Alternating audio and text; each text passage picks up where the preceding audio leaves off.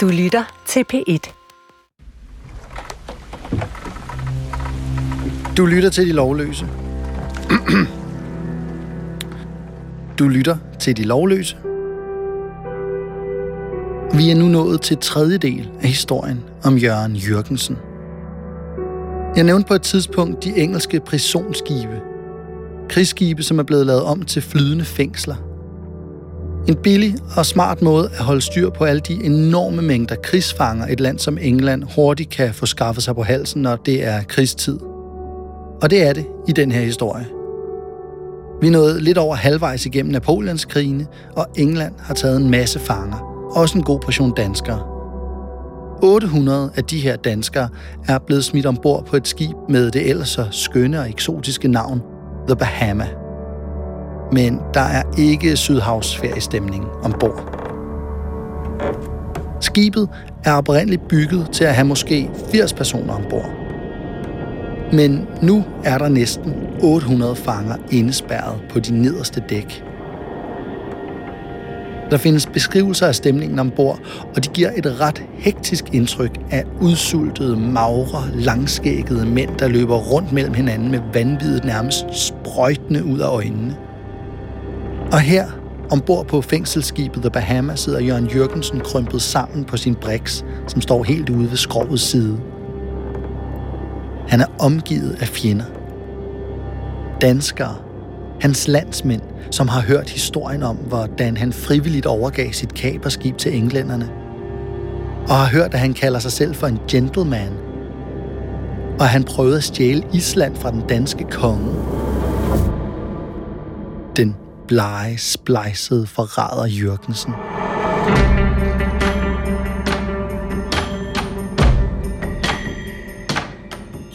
Jørgen har mistet al den saft og kraft, han plejede at have. Han ligner et lig, og han er overbevist om, at nogle af danskerne her har forsøgt at forgifte ham. Og det ville egentlig heller ikke være så mærkeligt, hvis det var rigtigt. På mange måder er det imponerende, at han holder sig i live på det pressionsskib.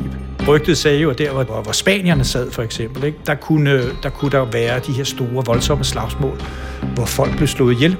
Og for ligesom at skjule det, øh, så sad man simpelthen og skar den her døde krop op i små dele, og så klumpede man det ned i temsen ud gennem sprækkerne af skibet. Altså man skar simpelthen manden op i sådan nogle små dele, og så, og så forsvandt det her lige fra jordens overflade. Så det er jo et sted, hvor der er total lovløshed.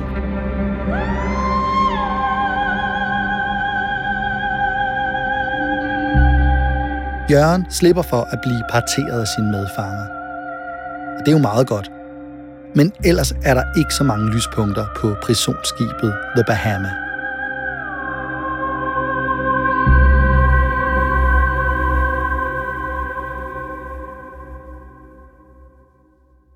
Det er små fem måneder siden, at Jørgen Jørgensens statskup i Island blev ødelagt, og han selv blev hævet ned fra herskertronen og ført tilbage til England som fange.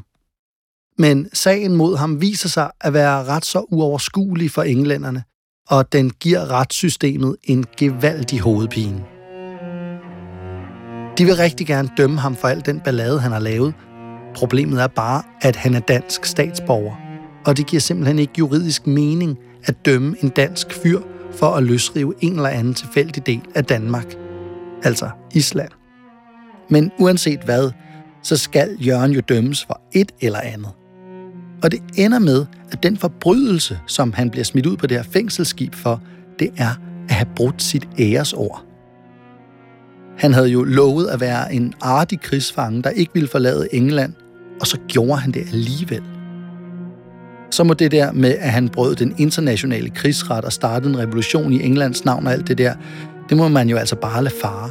Og så glæde sig over, at Jørgen Jørgensen er endt i det her flydende fængsel alligevel. Der er den forskel på Jørgen og alle de andre danske krigsfanger. Og det er, at de andre de klynger sig til håbet om den dag, hvor krigen slutter, så de kan komme hjem. Men Jørgen, han er redselslagen ved tanken. Han må nemlig for alt i verden ikke ende med at blive udvist til Danmark. Det ville være den visse død for ham. Det er han slet ikke i tvivl om. Men samtidig ved han heller ikke, hvor længe han ville kunne overleve den her angstfyldte og søvnløse og nerveopslidende tilværelse på vand og brød, som han er i nu. Men som altid, så dumper der ved en tilfældighed pludselig en redningsplanke ned fra fødderne af Jørgen, da det ser aller sortest ud. En dag lægger et krigsskib til ved siden af det skib, hvor Jørgen sidder fængslet. Og kaptajnen på det her skib har sejlet med Jørgen i de gode gamle dage, da de udforskede Australien og Tasmanien, og de har drukket sig stive sammen på barne i Sydney. Og da han hører, at hans gamle ven sidder indespærret på det her kummerlige prisonskib på 10. måned, begynder han med det samme at trække i alle de tråde, han kan. Og så går der ikke lang tid, så vupti, er Jørgen en fri mand. Og han får endda at vide, at han selv må vælge, om han vil blive i England eller rejse væk. Verden ligger igen for hans fødder. Nu skal den bare indtages. Men som mange af os sikkert har det, så er det nogle gange lidt lettere at drømme stort om, hvad man ville gøre, hvis man bare ikke lige skulle ordne et eller andet først. Og når man så pludselig kan, så sker der ikke rigtig noget. Og da den frie mand Jørgen igen rammer sin yndlingsby London, glemmer han hurtigt alle sine planer om social oprejsning. Og i stedet for går han på bar. Og når Jørgen bliver fuld, får han lyst til at spille kort. Og når han først gør det, kan han ikke stoppe igen. Og han bliver snydt og blanket af. Og det gør bare, at hans lyst til at forsvinde i alkoholtoger bliver endnu stærkere, og så låner han penge, så han kan spille lidt mere for at vinde de tabte penge tilbage, så han kan drikke videre. Og spiralen bliver ond, og den bliver lang. Og der går ikke længe, så bliver Jørgen smidt i gældsfængsel. Og da han endelig bliver løsladt derfra, så starter historien bare forfra. Og han ender med at blive smidt i et nyt gældsfængsel. Jørgen er et ynkeligt skravl. Men i et af sine mange fængselsophold får han fingre i en dansk avis. Og det er sådan lidt vigtigt det her i forhold til Jørgens følelsesmæssige udvikling. Og derfor kunne det også være rigtig fedt, hvis vi kunne få lidt bløde stryger ind her. Sådan rigtig Hollywood-stryger. Yes. Og så skal du prøve at forestille dig det her, at vi nu ser Jørgen sidde i sin celle – og i skæret fra den lille lysestump, han har, der bøjer han sig ned over den her avis. Og vi ser, hvordan hans trætte øjne med de store sorte render åbner sig mere og mere, imens han mumler nogle af de ord, han læser hen for sig selv. Og så skal vi have lidt flere stryger og lidt øh, mere sentimental stemning. Lige præcis. For det, han læser her i avisen, er en notits, der fortæller, at hans far, den kongelige urmager fra Østergade, er død. Og der er jo alle mulige følelser på spil, og tankerne myldrer rundt bag den plagede Jørgens dunkende pande. Men tårne begynder først så småt at pible frem fra øjenkrogen og langsomt løbe ned over hans ubarberede kind, da han læser videre. For på sit dødsleje har faren som noget af det aller sidste tilgivet sin udulige søn Jørgen for al den skam, han har bragt over familien. Og han har bedt kongen om at benåde ham, sådan at han nu frit kan vende hjem til sin familie. Og kongen har accepteret ønsket. Og hvis det her nu var en rigtig Hollywood-film, så ville vi nu se en hulkende Jørgen fremstamme et Far, og i et transparent krydsklip ville vi se Jørgens far ligge syg i sin seng og med de sidste kræfter fremtvinge et mildt smil og viske, My son. Men samtidig, så ved vi, os der ser den her film også, at det her, det bliver et vendepunkt for Jørgen. At tårne her, de bliver et tegn på fornyet styrke. Og musikken bliver storslået, da han igen rejser sit hoved, og man kan se, at øjnene nu er blevet glødende og stålsatte. Jørgen Jørgensen har igen et fædreland at vende hjem til. Men der er jo bare lige det problem, at han stadig er indespærret i det her forbandede fængsel. Men han har en plan. Så i fængslet begynder han at skrive udenrigspolitiske afhandlinger. Er det ikke løgn? Og han siger, at han har meget svært ved at koncentrere sig, fordi de her medfanger, de snakker, og så spiller de på violiner, skriver han også. Men, men han har formået på en eller anden måde at skaffe pen og papir, men også et frirum, hvor han ikke blev udsat for, for andres vrede og for, for deres hævn. Han skriver om situationen i Afghanistan og om forholdet til den russiske zar. Der er bare nogle emner, der aldrig går af mode. Og han sender de her håndskrevne pamfletter til betydningsfulde gentlemen i London, og de bliver fascineret over hans analytiske sans og viden om verden. Og så gentager historien om et usandsynligt held sig endnu en gang. Jørgensen bliver pludselig løsladt og får samtidig et jobtilbud, han har svært ved at sige nej til. Han skal nemlig være det britiske udenrigsministeriets øjne og ører på det europæiske kontinent. Oven i købet med en god løn og masser af penge til at få de nødvendige oplysninger ud af folk. Og da han får det jobtilbud, så må den sentimentale genforening med familien i København alligevel lige vente lidt. Man tror jo nærmest ikke på det. Nu skal Jørgen pludselig være spion i engelsk tjeneste. Han får serveret et nyt liv på et sølvfad. Han sejler afsted i sommeren 1815, og ideen er så, at han skal sende rapporter hjem om, hvad der rører sig i Europa, hvor Napoleon nu endelig er ved at tabe krigen. Og med sin sædvanlige sans for timing, så ankommer han til Belgien dagen inden Napoleons hær bliver overvundet i slaget ved Waterloo. Jørgen hævder selv, at han ser hele kampen fra toppen af et træ, hvor han rigtig kan mærke historiens vingesus i trækronen, og bagefter rapporterer han hjem om begivenhederne. Men man skal altså tage alt det, Jørgen oplever i Europa med et stort grænsalt. For der går ikke mange uger, før den her kække krigskorrespondent forvandler sig til en helt anden, udflydende og mærkværdig person.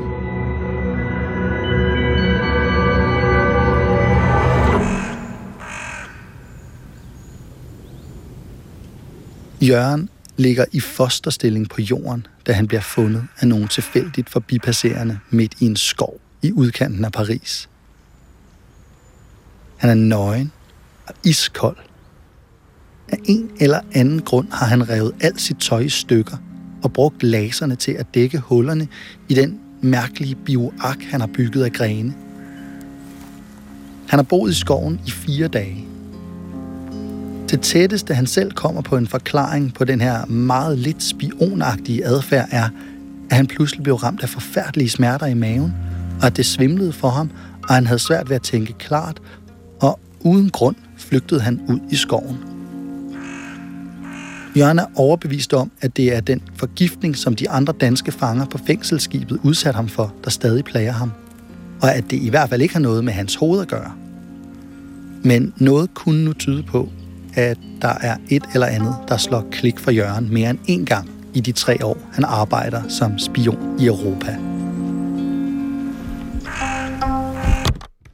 Og her holder vi lige en lille, helt naturlig pause, for jeg føler lidt, at jeg bliver nødt til at minde dig om noget af det allerførste, jeg sagde, da vi begyndte på historien om Jørgen Jørgensen. Og jeg må indrømme, kan jeg vel lige så godt, at jeg ikke har nogen anelse om, hvordan jeg skal få fortalt hele Jørgen Jørgensens historie. Og det er sådan et sted, vi er kommet til nu. Der sker simpelthen så meget i løbet af hans tre år i Europa, og faktisk har jeg sådan lidt et underligt, uvirkeligt, eventyragtigt indtryk af hans spiontid. Han vader rundt i skove og på landeveje, hvor han lever af de bær og frugter, han kan plukke. Bilder folk ind, at han er en irsk munk på pilgrimsrejse den ene dag. Tæsker en borgmester, der godt kan lide Napoleon den næste. Nogle steder bliver han nærmest båret rundt på en guldstol. Andre gange må han flygte ud af landsbyerne med en hårde af vrede landsbyboere bevæbnet med høtyve efter sig. Og imens alt det her sker, sender han rapporter hjem til England, hvor han beskriver begivenheder, han ikke har overværet, og steder, han ikke har set. Det burde ikke kunne lade sig gøre, men alligevel går det hele.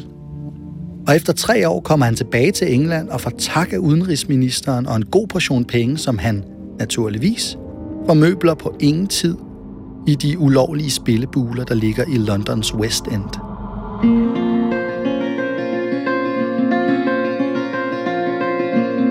Og den her gang, der ramler det hele for ham. Det starter med, at han snyder en enke, som han bor til leje hos, og pantsætter alle hendes ting. Altså møbler, malerier, tøj. Og da det bliver opdaget, bliver han dømt til syv års deportation og strafarbejde. Så laver han en Jørgen Classic og får sine indflydelsesrige gamle venner til at skaffe ham en kongelig benådning – hvis han til gengæld så også lover at forlade England for evigt. Men det gør Jørgen ikke. Han kan simpelthen ikke rigtig tage sig sammen. Og det lykkes ham at holde sig under radaren i et år, inden politiet igen får fat i ham. Og det er ikke så godt. Jørgen står med bøjet hoved, da han modtager sin dom han har forbrudt sig mod en kongelig benådning.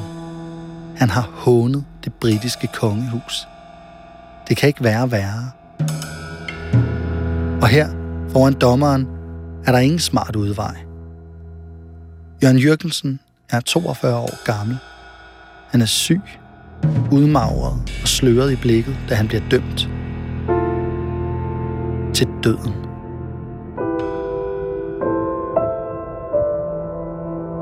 Han resignerer fuldstændigt. Han forsøger at skrive til sin mor i København for første gang i overvis, men hun er tilsyneladende mest bare vred over, at hendes tåbelige søn nu også har rodet sig ud i en dødsdom. Skammen over hans eskapader i Island hænger stadig over familien. Men bedst som Jørgen føler sig mere alene i verden end nogensinde, og bare venter på at blive hængt foran de jublende masser, gentager mønstret sig Igen, igen, igen, igen. Okay, stop lige her. Det er fandme nogle vilde og meget lojale venner, han har sig. For det er jo selvfølgelig dem, der hjælper ham igen. Og det er næsten ikke til at fatte, fordi når man sidder og læser i brevene og dagbøgerne, der er bevaret fra dengang, så er det altså tydeligt, at de også er hamrende trætte af, at han hele tiden tækker penge og tjenester af dem. Men uanset hvad, så er de altså virkelig venner i nøden. Jørgen har fået reddet sit liv på målstregen. Men foran ham venter nu også en uundgåelig deportation til Fandimens land. Storbritannien har jo øh, synes selv, de har et problem med deres fængselsvæsen. Altså, øh, og i stedet for at putte folk i fængsel, i gældsfængsel, øh, og, og have dem på passiv forsørgelse, øh, så er en af de måder, man i Storbritannien prøver at løse øh, problemet med, med fanger og indsatte, det er simpelthen at, at, at deportere dem til kolonierne, og det store nye sted, det bliver altså så Australien, som er en, øh, en fængselskoloni. Altså den er simpelthen opbygget ved hjælp af straffefanger. Og der bliver, der bliver Jørgensen øh, efter at have siddet flere gange i fængsel, altså dømt til øh, deportering, og til at skulle blive sendt til øh, Fandimens land.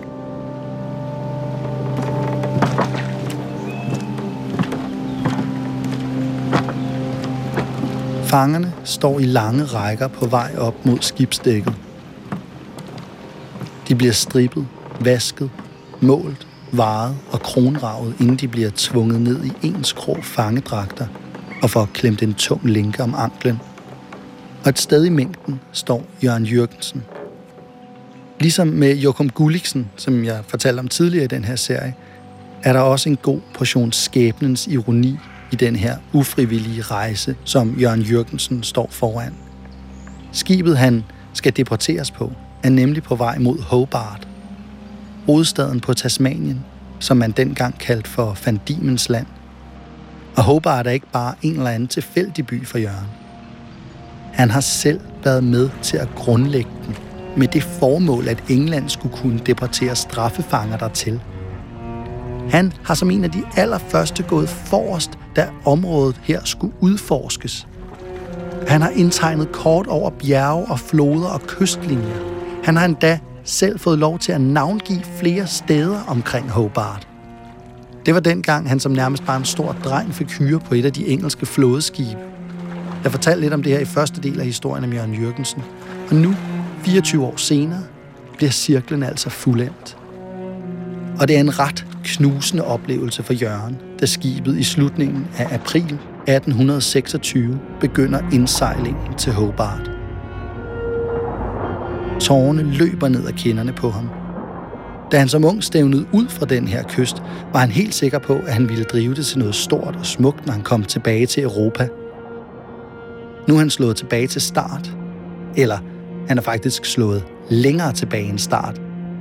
Han er selv blevet en af de usle, deporterede straffefanger, som han engang følte sig så højt hævet over.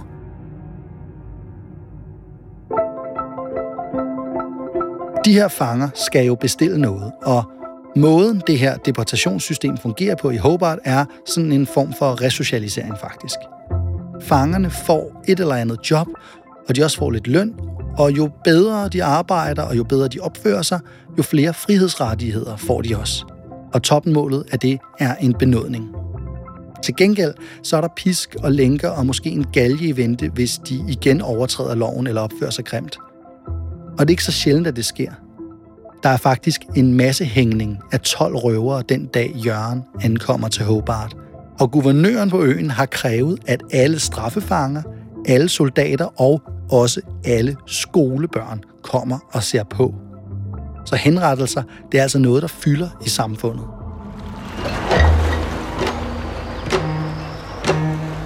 Skibet kaster anker, og fangerne bliver eskorteret i land. Jørgens skridt er tunge, og hans hoved er bøjet. Men så sker der noget mærkeligt. For da han kommer i land, er der folk på kajen, der råber hans navn. Andre løfter på hatten og hilser på ham. Det er ikke på kaptajnen eller en eller anden. Det er ham. Folk smiler og følger ham med øjnene, og Jørgen er helt forvirret. Men så begynder det at gå op for ham. Det er 24 år siden de sidst så hinanden, men nu kan han også genkende ansigterne. Det er tidligere straffefanger. De allerførste, der blev transporteret hertil, dengang han selv var med til at grundlægge byen. Og de kan huske ham på den gode måde. Og det viser sig en dag, at det er blevet fremhævet i den lokale avis, at den, og nu citerer jeg, yderst intelligente mand Jorgen Jorgensen vender hjem til Hobart. Her ser man ikke skævt til alle de mange fejltagelser, han har begået. Her er han ikke en statsfjende. Nej, her er Jørgen den fortabte, men nu endeligt hjemvendte søn. For alle de folk, der smiler til ham nu, de husker ham som en af The Founding Fathers – Jørgen, som fik frataget sit fædreland, Danmark, og som det aldrig lykkedes at blive en rigtig engelsk gentleman, lige meget hvor meget han forsøgte. Han har hele tiden haft et hjem, uden at vide det, på den anden side af jorden. Men nu er han endelig tilbage.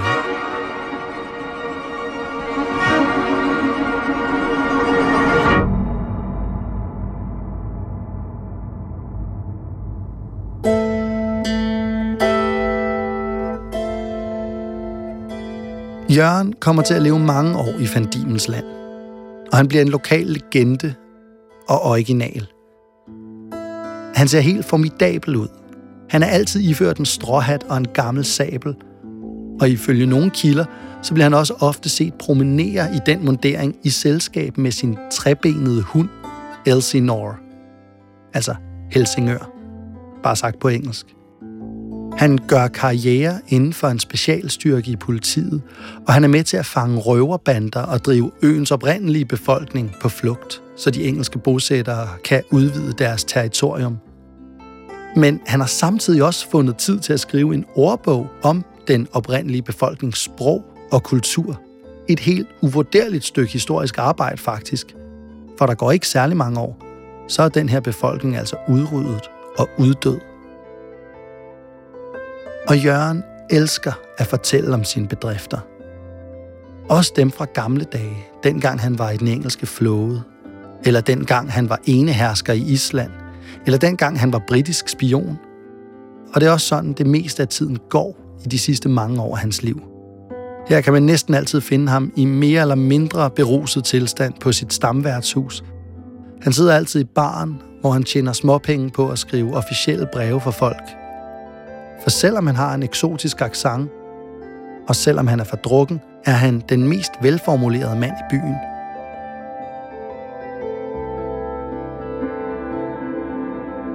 Jørgen kommer aldrig tilbage til Danmark. Men på et tidspunkt får han kontakt til sin bror. De skriver breve til hinanden, og broren bebrejder ham, at han ikke har kunnet styre sine gambler og alkoholiker-tendenser. Og der, i et sjældent ærligt øjeblik, skriver Jørgen noget, som bedre end alle mulige andre forklaringer udpensler hans egentlige problem. Han svarer, jeg er bange for, at spillelidenskaben ikke var min eneste svaghed.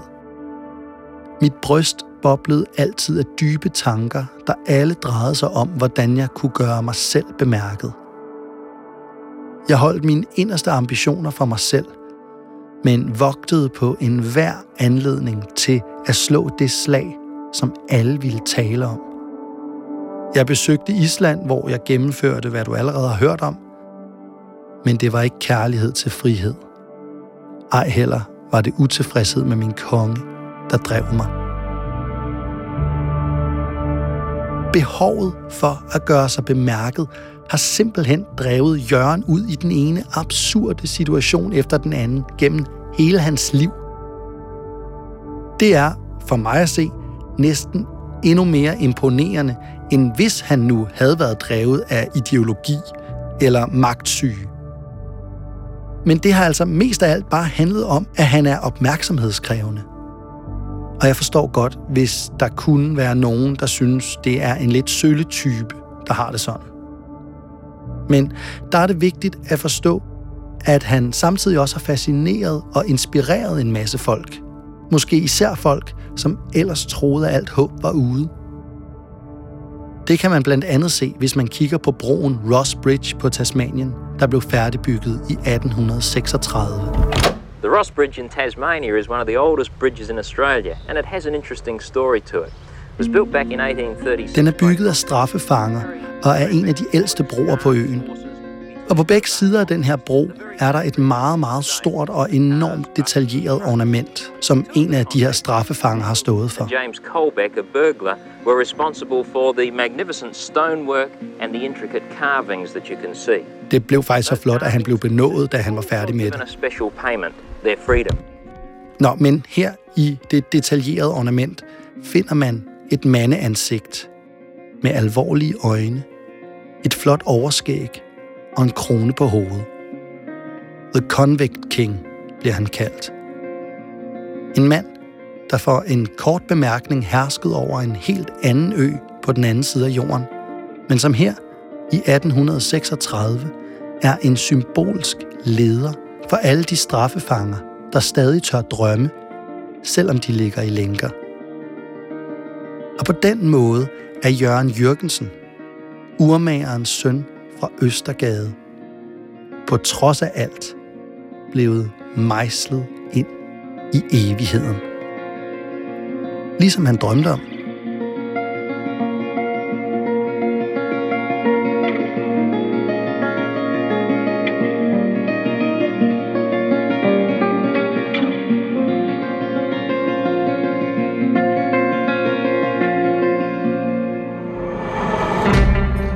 Hvis du har lyst til at læse videre om Jørgen Jørgensen, har jeg indsat en liste i episodebeskrivelsen med de bøger og artikler, jeg har brugt i produktionen af den her historie.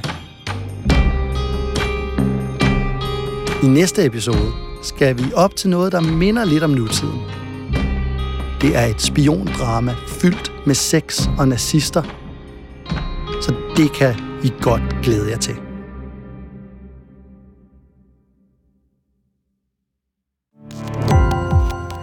Gå på opdagelse i alle DR's podcast og radioprogrammer. I appen DR Lyd.